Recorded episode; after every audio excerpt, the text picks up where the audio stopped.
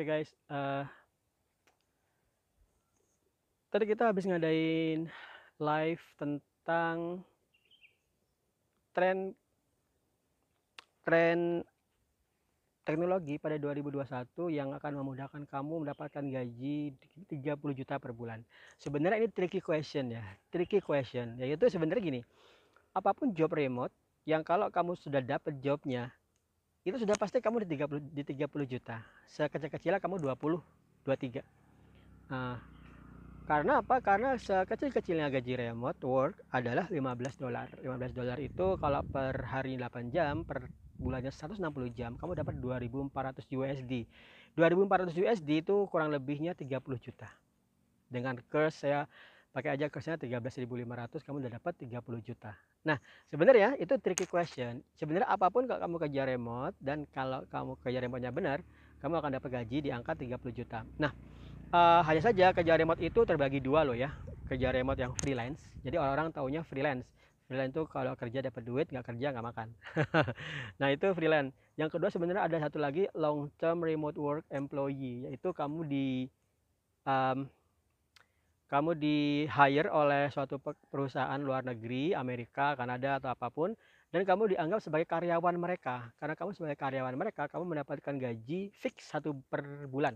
Nah, gaji fix per bulan itu kamu bisa negosiasi, mostly adalah di angka 30 juta.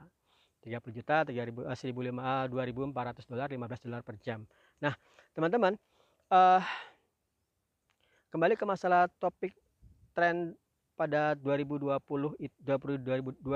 itu ya. Ada satu teknologi yang membuat saya surprise, yaitu saya itu programmer, jadi saya tidak terlalu memperhatikan job-job lain di luar programmer seperti apa. Live yang tadi kalau kalian simak, silakan simak 143 ya kalau nggak salah. Ada yang nanya, Mas Eko coba cek internet marketer berapa? Dan surprise, job internet marketer itu 2 kali lipat job JavaScript, padahal job JavaScript itu sekitar 22.000. Internet marketer berarti hampir 40 ribuan. Silahkan cek pada grafik yang sebelumnya. Nah, ini lagi ngebuat saya enlightenment, yaitu pencerahan bahwasanya tidak harus loh ya kerja remote itu programmer. Tidak harus kerja remote itu programmer, dimana kamu harus menguasai begitu banyak teknologi dan harus menguasai disiplin teknologi tersebut. Misalnya kalau kamu menguasai Python, kalau kamu ingin menguasai kerja programmer sebagai programmer Python, kamu harus menguasai algoritma, kamu harus menguasai problem solvingnya. Kalau kamu punya aplikasi full stack, ingin dapat kategori full stack, kamu harus ngerti juga sampai desain database dan lain sebagainya. Bentar lagi ada truk. Nah, itu ngebuat saya ingat lagi bahwasanya saat ini saya di Remote Worker Indonesia bersama teman-teman dan staff sedang mengembangkan satu unit bisnis baru yang namanya artsdeva.id. artsdeva.id itu kita fokus mengembangkan revenue berbasis iklan dengan AdSense atau AdMob. Terlambat sekali saya ini, saya sangat terlambat. Saya sudah tahu ini dari zaman 2008, saya sudah tahu kok. 2008 itu ada teman yang ngutang-ngatik blogspot saya sampai dia sendiri dapat revenue, padahal saya dimin aja, kemudian saya remove akun AdSense-nya. Nah, kenapa saya nggak ngutang-ngatik? Karena itu nggak ada coding-codingannya. Itu namanya publisher, content publisher atau app publisher. Di content publisher ini kamu tidak mengembangkan platform lagi seperti kita programmer itu kita mengembangkan platform baru. Kita mengembangkan platform baru, kembangkan aplikasi baru. Kalau di content publisher atau publisher secara umum, kamu nggak mengembangkan platform baru, kamu menggunakan platform yang sudah ada. Kalau misalnya kamu ingin mengembangkan aplikasi untuk Google Play Store, kamu nggak perlu coding. Kamu bisa menggunakan androidmo.com atau justup.id punya Mas Hofran. Punya Mas seorang teman di Facebook, Mas Gofarudin ya. Atau juga kamu bisa mengembangkan pakai kalau game kamu bisa menggunakan buildbox.com, mengembangkan aplikasi Android tanpa coding.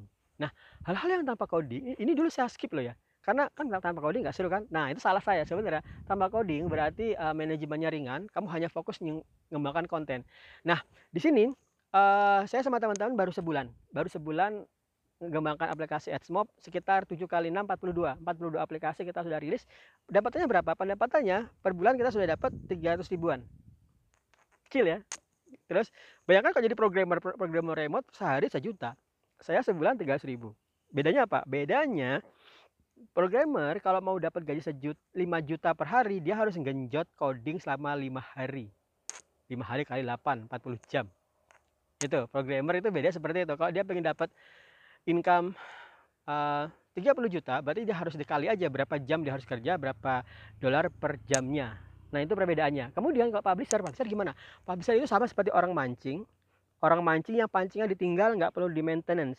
Mungkin tepatnya bukan pancing ya, jaring aja ya, jaring deh. Kalau pancingan harus ditarik ya, jaring. Jaring ditebar, kemudian dibuat di tempat air mengalir. Di situ kita harapkan ada ikan yang masuk. Kita diamin aja, kemudian pagi-pagi kita cek. Atau kalau real time kita langsung bisa cek ada ikan yang nyangkut apa enggak. Nah, publisher seperti itu. Publisher Android, saya langsung aja pakai istilah publisher Android. Publisher Android seperti itu.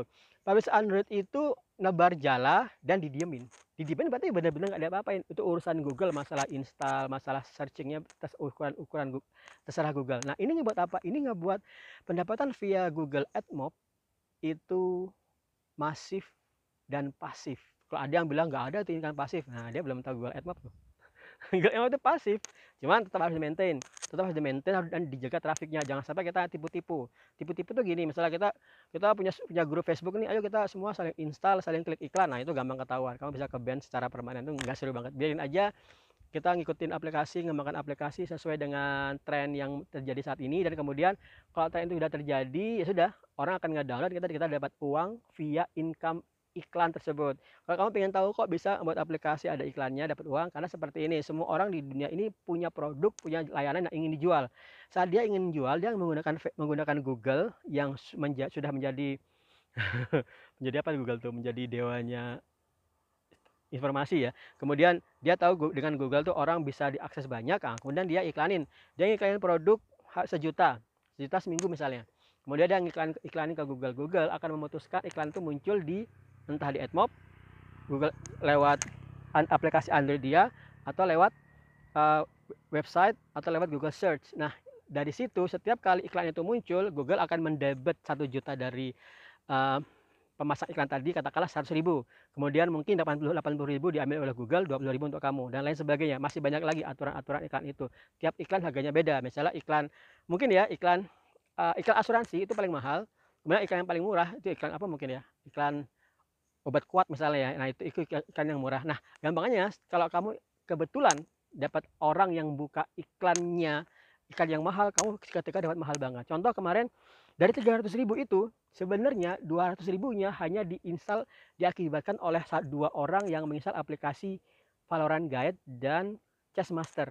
Dia menginstal kemudian menguninstall. Saat dia menginstal, dia sudah langsung munculin 2 iklan. Iklan banner dan iklan interstisial, iklan antara. Langsung dapat 80 ribu. Satu hari itu dapat 80 ribu. Kita belum pernah dapat sehari 80 ribu oleh semua aplikasi itu. Meskipun yang install ratusan, ternyata yang install acak-acak. Jadi iklan yang muncul sederhana banget. Tapi hari ini misalnya 2 ribu. Kemudian dari semua orang itu kita dapat iklannya 7 ribu, 10 ribu. Acak-acak banget. Tapi kemudian ada satu orang menginstal Valorant Guide dan Chess Master, orangnya berbeda. Begitu dia install langsung dapat 100 ribu. Berarti total itu 200 ribu. Berarti sebenarnya kita kemarin dapat 300 ribu. 2/3-nya itu adalah dari 2 orang oleh 1 aplikasi. Nah, pertanyaan saya, apa akibatnya kalau 2 jenis orang ini bisa kita duplikasikan menjadi 100? Jadi saya dapat 100 ribu kali 100 sudah 100 juta. Gitu kah?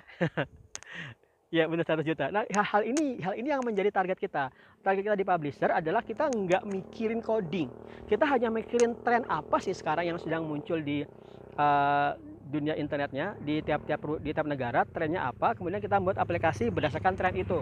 Contoh sekarang mungkin Formula 1 lagi muncul ya. Oke, kita buat aplikasi Formula 1 track guide untuk track untuk Brazil misalnya, mungkin track guide untuk 1 sesi. Untuk 1 tahun ini kita buat track guide-nya, kita buat mobil jenis-jenis Formula 1-nya dan sebagainya, kita buat itu. Kita buat kontennya ngambil dari mana? Dari Google Image, dari Google Searching. Jadi copy paste. Totally copy paste. Nah, teman-teman, kalau kamu programmer pasti kamu nggak tertantang, pasti kamu mikir, aduh kalau gitu aku harus copy-paste kode, copy-paste artikel kan nggak seru banget. Oke, jawabannya adalah silakan karyakan ponakan-ponakanmu. Karyakan ponakan-ponakanmu. Suruh dia, guys, kalau kamu bisa mengupload satu aplikasi, aku dapat kasih 50.000. Bayangkan tuh kalau dia download 10 aplikasi dapat 500.000. Silakannya diatur bagaimana kerjanya. Akibatnya apa? Kamu bisa memberi pekerjaan ke orang lain dan itu akan menjadi pasif income. Seru kan? Oke, itu yang sedang saya berusaha kembangkan dengan artsdeva.id ini. Artsdeva.id ini akan membantu lebih jauh lagi.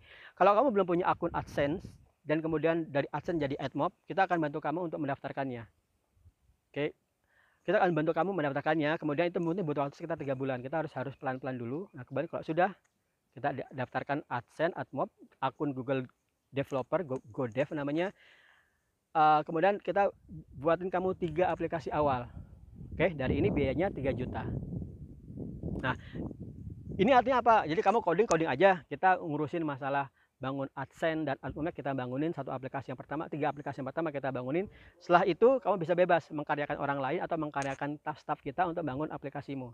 Kalau mengkaryakan staff-staff kita bangun aplikasimu, nanti kita bisa ada profit sharing untuk aplikasi tersebut. Oke, udah sar. Saya lagi di daerah apa ini ya? Cinomati kalau nggak salah, daerah Piyukan gitu ya. Seru banget jalannya. Dari rumah cuma sekitar 10 menitan, 15 menit. Oke, good luck guys. Jadikan 2021 benar-benar bagi saya pribadi penambahan dari programmer publisher. Oke, thank you dan salam sejahtera. Assalamualaikum warahmatullahi wabarakatuh.